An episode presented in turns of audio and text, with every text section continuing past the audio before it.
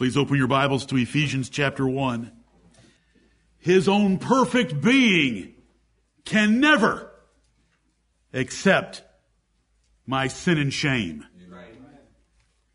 He will never accept you.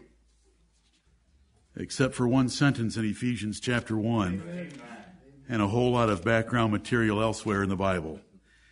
And that's the glorious sound that we have heard. We have heard the joyful sound. Jesus saves. Ephesians chapter one, verses three through six. Blessed be the God and Father of our Lord Jesus Christ, who hath blessed us with all spiritual blessings in heavenly places in Christ, according as he hath chosen us in him before the foundation of the world, that we should be holy and without blame before him in love, having predestinated us unto the adoption of children by Jesus Christ to himself, according to the good pleasure of his will, to the praise of the glory of his grace, wherein he hath made us accepted in the beloved. Amen. His own perfect being can never accept our sin and shame. So he made us accepted in his beloved Son, in whom he was always well pleased. Right. Our sin and shame gone, his glory and righteousness ours. Amazing love. How can it be? Give me a few minutes. Let's sing a couple songs and let's celebrate God's great gift to us of his Son. The third verse told us that God should be blessed, and so we bless him. And we bless thee, Holy Father, Amen, for having blessed us with all spiritual blessings in heavenly places in Christ. Those spiritual blessings are salvation in all of its facets and our eternal inheritance of heaven. They're all in Christ, and he has given us the favorable advantage of those wonderful things by blessing us himself. And here's how he did it. The question was asked by a radio preacher of the Campbellites many years ago that I was able to answer, though it was over the mountains from Bristol, Virginia, and Tennessee, and I couldn't hear the program. I was just told what the man was saying. He read verse three, that all spiritual blessings are in Christ Jesus. And then he was asking Baptist preachers to call in that he could roast over the fire. The question was, how do you get into Christ where all the blessings are? Because he would take them to Galatians chapter three, where it says that we have been baptized into Jesus Christ.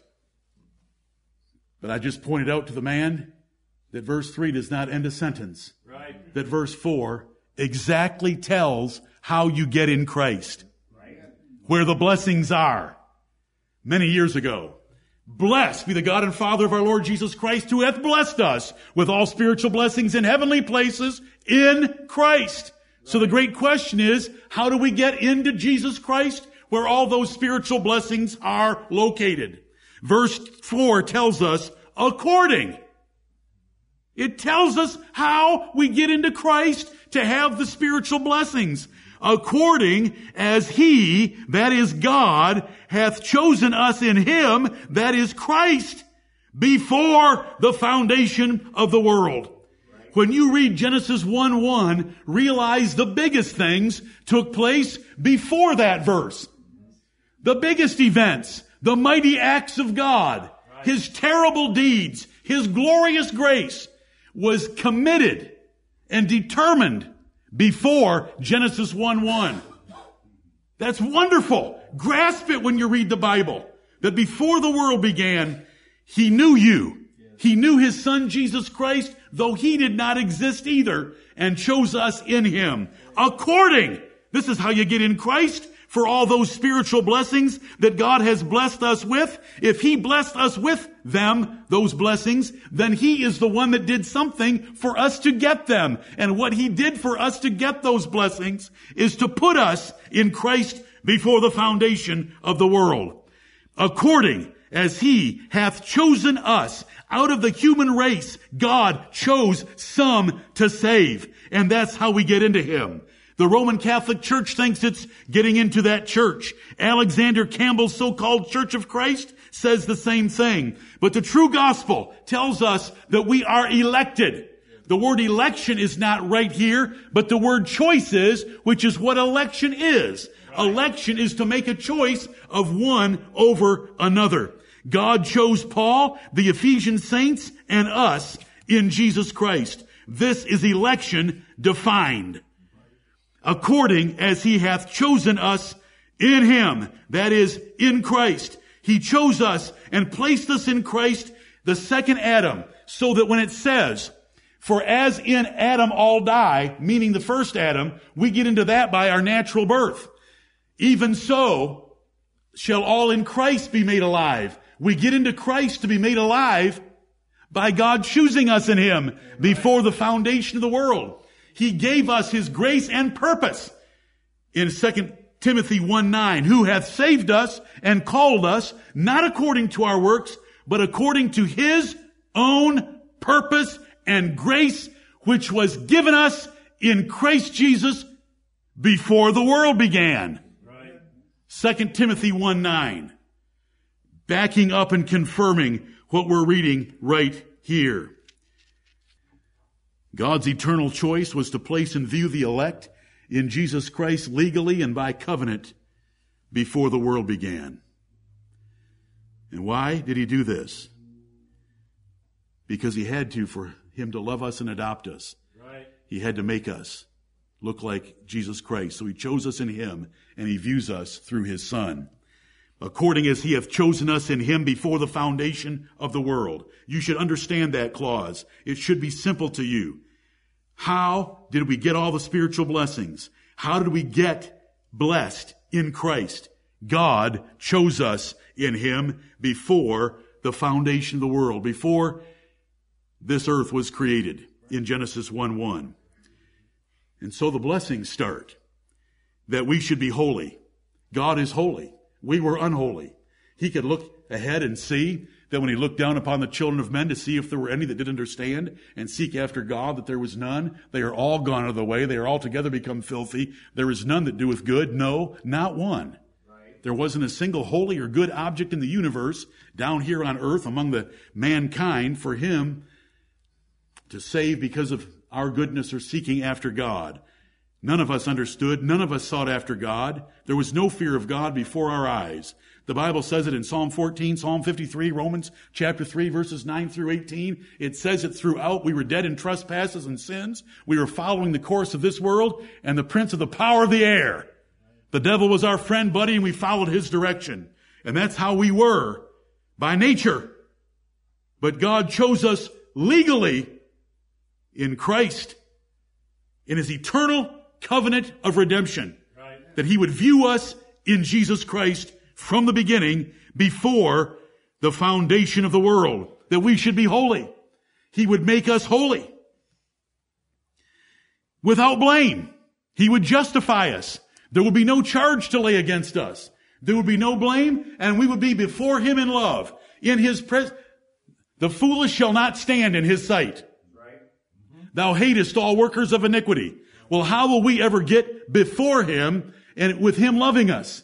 Because he's made us holy and without blame before him in love. Right. God chose us in Christ Jesus for all spiritual blessings, and some of these spiritual blessings are now being enumerated. He made us holy. That is sanctification. He made us without blame. That is justification. He loved us by his choice of putting us in Christ. There's so many, there are many things that are done before the foundation of the world, according to the Bible. Matthew chapter twenty-five says that the kingdom that we will inherit for eternity was prepared. The preparation began before the foundation of the world, Matthew chapter twenty-five. Acts chapter fifteen, known unto God are all his works from the foundation of the world. Ephesians chapter three and verse eleven is right here close by, according to the eternal purpose which he purposed in Christ Jesus our Lord.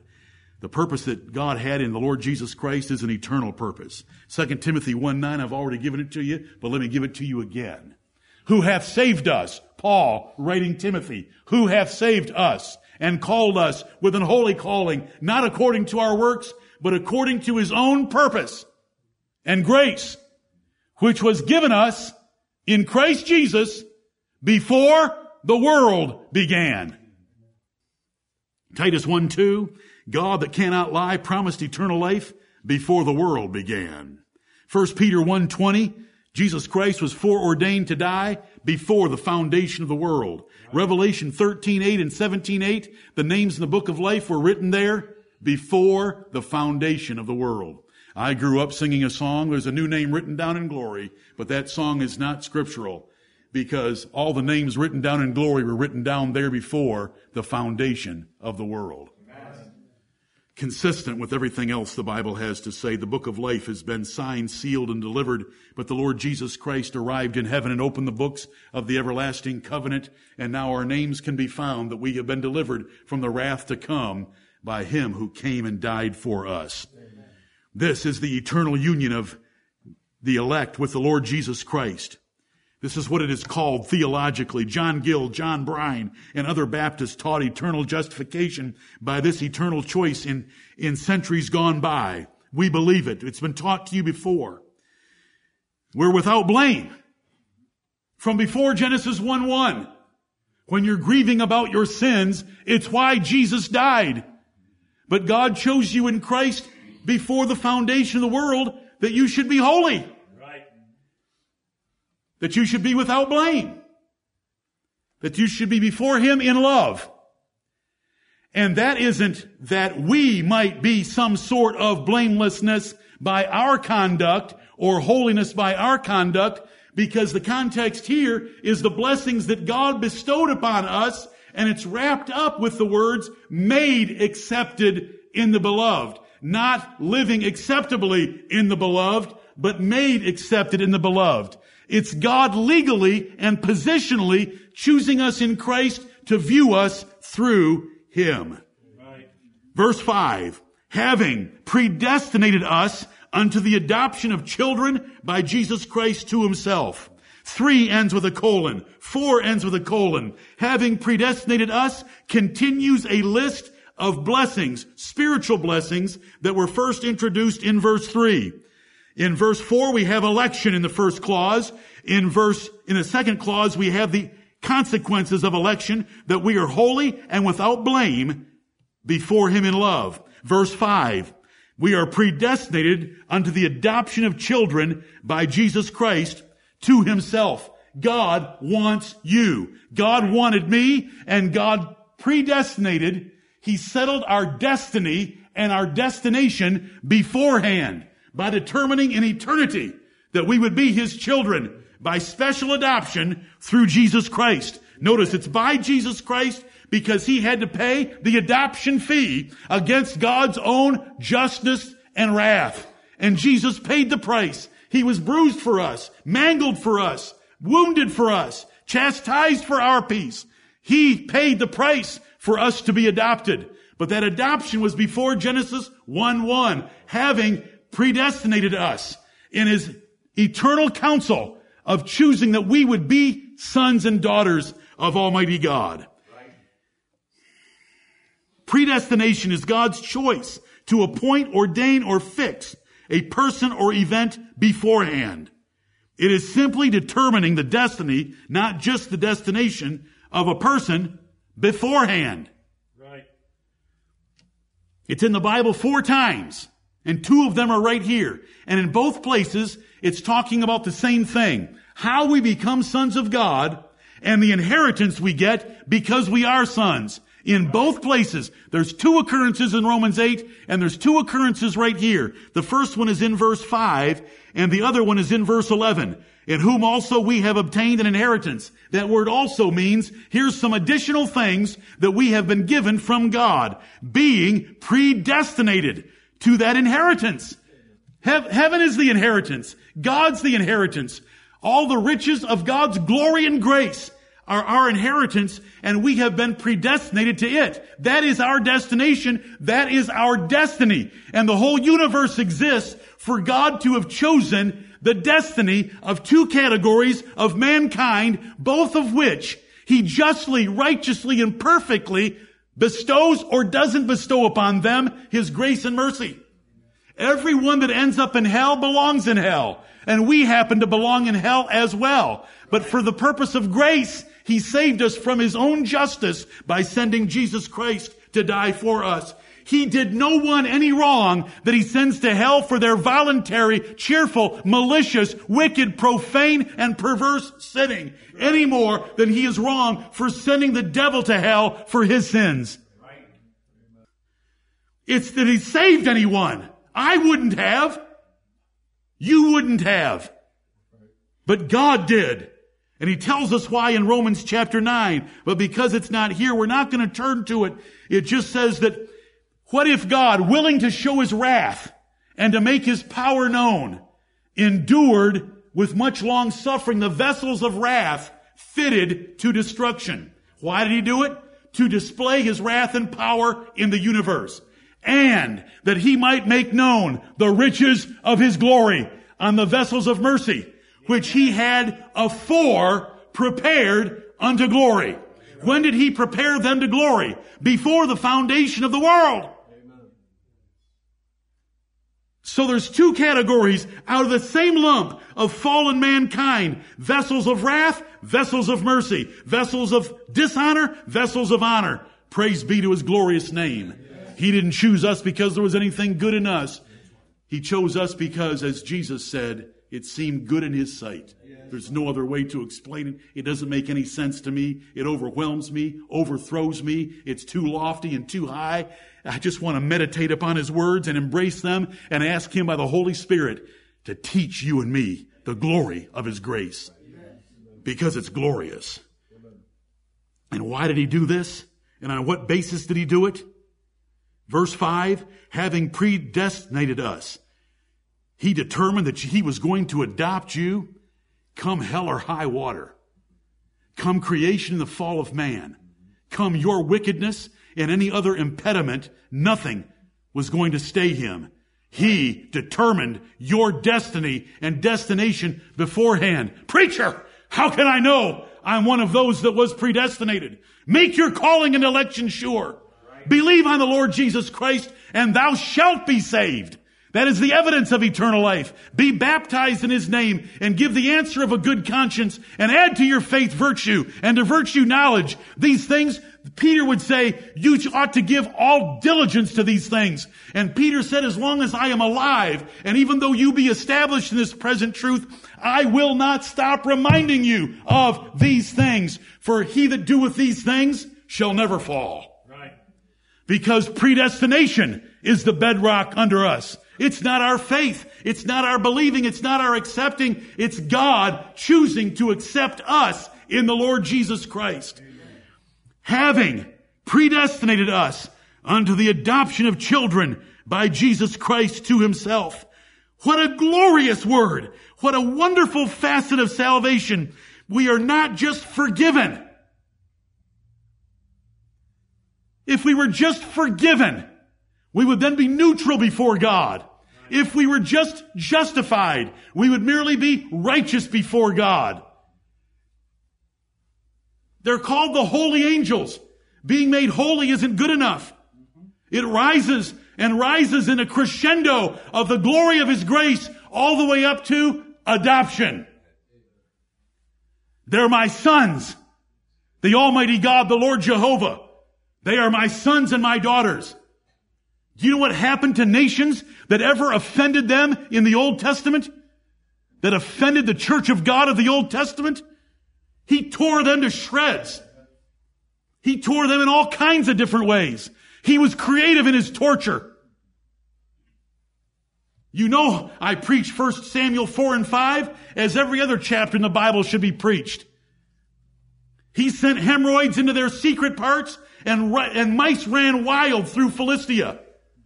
The whole nation was given over to hemorrhoids in their secret parts because they took his Ark of the Covenant and thought their stinking god, Dagon, had got them the victory over Israel. And on and on it goes. You're his son and his daughter. Are you going to live like it today? He sends his sunshine and his rain on the good and the evil, the just and the unjust. And he says that we can be like his children and we can look like his children if we're as loving and forgiving toward our enemies. Right. In the mercy that we show them. We want to be the children of God in every way that we possibly can be. Why did he do this? Verse five, according to the good pleasure of his will. Whose will is involved in this? It couldn't be any plainer. This is the truth of the gospel. Right. Why did God do this? According to the good pleasure of his will. It doesn't say according to the foresight of your will. Right. When he looked down upon the children of men, Psalm fourteen three, there were none that were willing for him. We were all rebel enemies. Right. God is not in all our thoughts except for the grace of God. According. Oh, I love that. How do we get in Christ Jesus? Verse three, we need one according. It's in verse four. According as he chose us in him before the foundation of the world. Why did he predestinate us to the adoption of children? And on what basis did he do it? What did he see in us to do it? Nothing in us. According to the good pleasure of his will. Because it seemed good in his sight. Amen. Blessed God. Amen. There's nothing in us. It's all of you. We must decrease. You must increase. We give you all the glory. We're nothing. According to the good pleasure of his will, which were born not of blood, nor of the will of the flesh, nor of the will of man, but of God. As the wind bloweth where it listeth, that means where it wants to, and thou hearest the sound thereof, but canst not tell whence it cometh and whither it goeth. So is every one that is born of the Spirit. Amen. It's all by the will of God. It's God's will. I will have mercy on whom I will have mercy. I will have compassion on whom I will have compassion. That is God to Moses, quoted by Paul in Romans nine. So then, it is not of him that willeth, nor of him that runneth, but of God that showeth mercy. Amen. Romans nine sixteen, that time. According to the good pleasure of his will. Why? Why? We can ask. To the praise of the glory of his grace. For us to praise him. We were exhorted for that by a young man this morning from Psalm one forty-five that did not know what I was going to preach today. You just remember that the Spirit of God should be moving in all of us right. And preparing us. I've already been told about events in the last forty-eight hours of combining the thoughts of men by the Spirit of God with what is being preached to you today. Let's rejoice in that. Let's ask for more of that, that he will move all of our hearts and minds together to the praise of the glory of his grace, wherein, that is, in his glorious grace, wherein means in his glorious grace, by his glorious grace, he hath made us accepted in the beloved. Amen. A perfect being who can never accept my sin and shame. You just sang it. I believe it. Do you believe it with me? A perfect being who can never accept my sin and shame has made us accepted in the beloved. Who is the beloved? It's the Lord Jesus Christ. This is my beloved Son, in whom I am well pleased. He chose us in him before the foundation of the world, that we would be before God in him. It's by Christ. It's in Christ. God's always seen us in him, and we've always been accepted as his children. And thus the phases of salvation in eternity, he saw us, accepted us, viewed us in our eternal union with his Son by covenant. In the fullness of time, he sent his Son to pay the legal price. Then he sent the Spirit to apply it to us in regeneration. Then he sends the gospel to tell his elect about it. That is why Paul preached. Paul tells us why he preached. He preached in Second Timothy two ten, I endured all things for the elect's sakes. Amen. Right. So that we could hear the joyful sound. So that life and immortality could be brought to light through the gospel. The gospel does not bring the life and immortality. We can't carry that and give it to men. We can only tell them what God has done for them. And that's why the Apostle Paul, when he would go into a city, he didn't go to the brothels. He didn't go to the stadiums. He didn't go to the malls. He didn't go to the prisons. He went to the synagogue where people were worshiping God so that he could tell them they didn't have to keep visiting Jerusalem and offering animal sacrifices because Jesus Christ had paid for it once for all. Right. He's made us accepted in the beloved.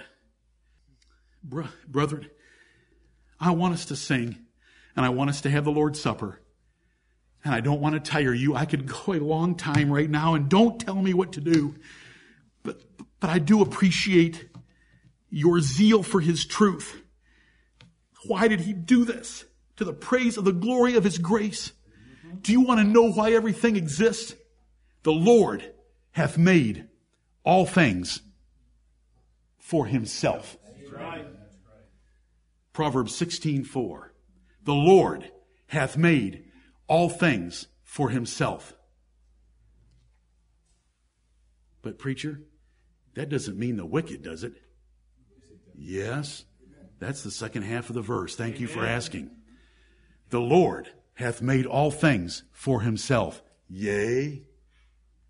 Let's take an extreme example to make sure that we understand that he made all things for himself. Yea, even the wicked for the day of evil. The wicked for the day of judgment were made by God for himself. That's Proverbs sixteen four. Revelation four eleven says, Thou art worthy, O Lord, to receive glory and honor and power, for thou hast created all things, and for thy pleasure, for thy pleasure, they are and were created. Amen. But do you know what his pleasure was for us? Adoption. Right. According to the good pleasure of his will. It's not to leave us in our wickedness for the day of evil. It's to make us righteous, holy, without blame, in love, in Christ, adopted, made, accepted. He hath made us accepted. We're already accepted. And we look for God's elect that we can tell them the wonderful news instead of them thinking that they're supposed to accept Jesus. There isn't a verse in the Bible that says to accept Jesus. There isn't a verse in the Bible that says to accept God. God has to accept you. Right. When you stand before him, it gonna, it's not going to matter who you're accepting.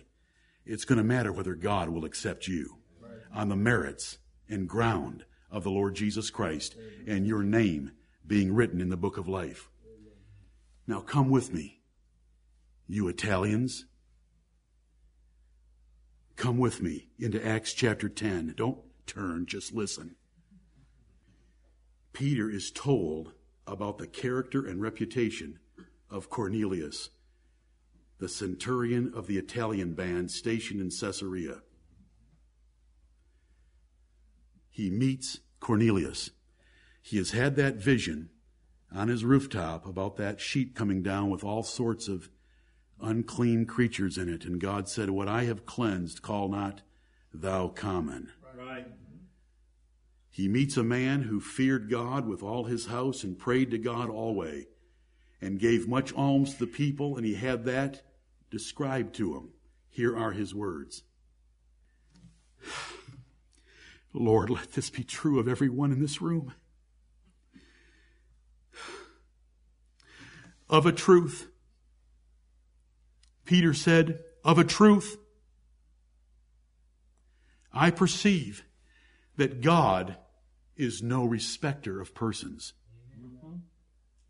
But in every nation, he that feareth him and worketh righteousness is accepted with him. Amen. Peter said, Of a truth I perceive that God has elected and predestinated some Gentiles because they're making proof and evidence of it by fearing him and working righteousness. I perceive that God has cleansed Gentiles and saved them, and that they are part of his electing grace. And brethren, you make your calling and election sure. Let's sing his praises. The question that we should want to ask, and the question that we should want to help each other here, is that we would make our calling and election sure, that we believe on the Lord Jesus Christ, be baptized in his name and the emblem of his burial and resurrection, and that we would add to our faith those graces of the Holy Spirit that show that we are God's elect. That is what the Bible says to do. The Bible says to make your calling and election sure. This is your election. This is your calling, your appointment, and your ordination to eternal life. It includes predestination to the adoption of sons. We are accepted and adopted, and we have been accepted and adopted in the predestinating purpose and everlasting covenant of God since before Genesis one one, before the foundation of the world. His purpose and grace had already been given to us in Christ Jesus. That is the message of salvation. All glory to God. Amen. Amen.